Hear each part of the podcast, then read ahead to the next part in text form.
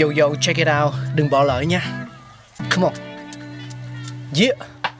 Thankful we got con người sáng tạo mà sống dồi dào tình tuổi trời sao vương cao là tích tắp phát minh đầy ắp xây đắp tương lai có một không hai nhưng liệu có ai còn nhớ dùng Xin được gửi lòng biết ơn vô hạn đến những con người không ngừng sáng tạo, mang đến những phát minh mới thay đổi cuộc sống. Thankful we got.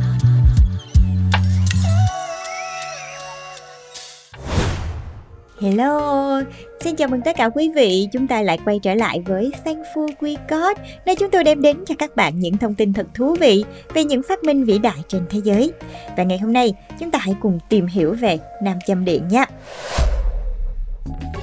Và nhắc đến nam châm điện thì chắc là ai cũng biết rồi vì nó được sử dụng rộng rãi trong cuộc sống và sản xuất.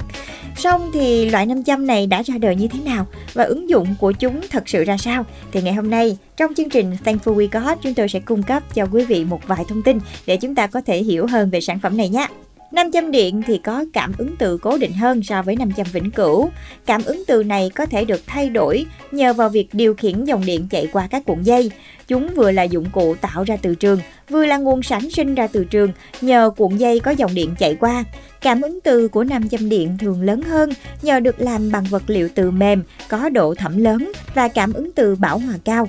Vậy thì ai là người đã phát minh ra nam châm điện? Và câu trả lời cho câu hỏi này, đó chính là nhà điện học người Anh có tên là William Sturgeon.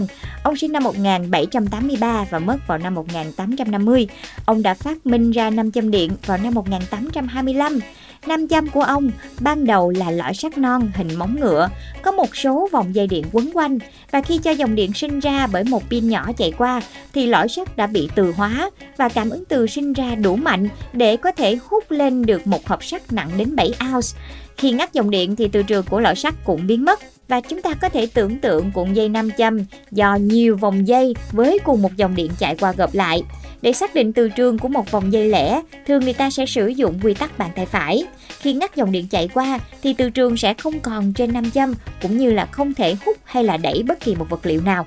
Một trong những ứng dụng của nam châm điện là được dùng để tái chế rác thải và sắt là loại rác thải được thu gom và được tái chế nhiều nhất và là công cụ để phân loại chúng một cách hiệu quả nhất đó chính là nam châm điện. Nhờ đó mà đối với các nước có nguồn rác thải từ sắt lớn đã giảm được khoảng 15 lần số lượng so với diện tích ban đầu. Ngoài ra nói đến nam châm điện, chúng ta còn có thể kể đến một vài những ứng dụng như sau, như là ứng dụng để bẻ lái tia điện tử trong màn hình CRT hay là bẻ công chuyển động các hạt điện trong máy gia tốc hoặc là súng điện từ bắn đạn không dùng thuốc nổ, ghi những dữ liệu dưới dạng từ như là băng cassette hay là ổ cứng nè, rồi nạp từ cho 500 vĩnh cửu. Dùng dòng điện xoay chiều có thể có biên độ giảm dần để khử từ.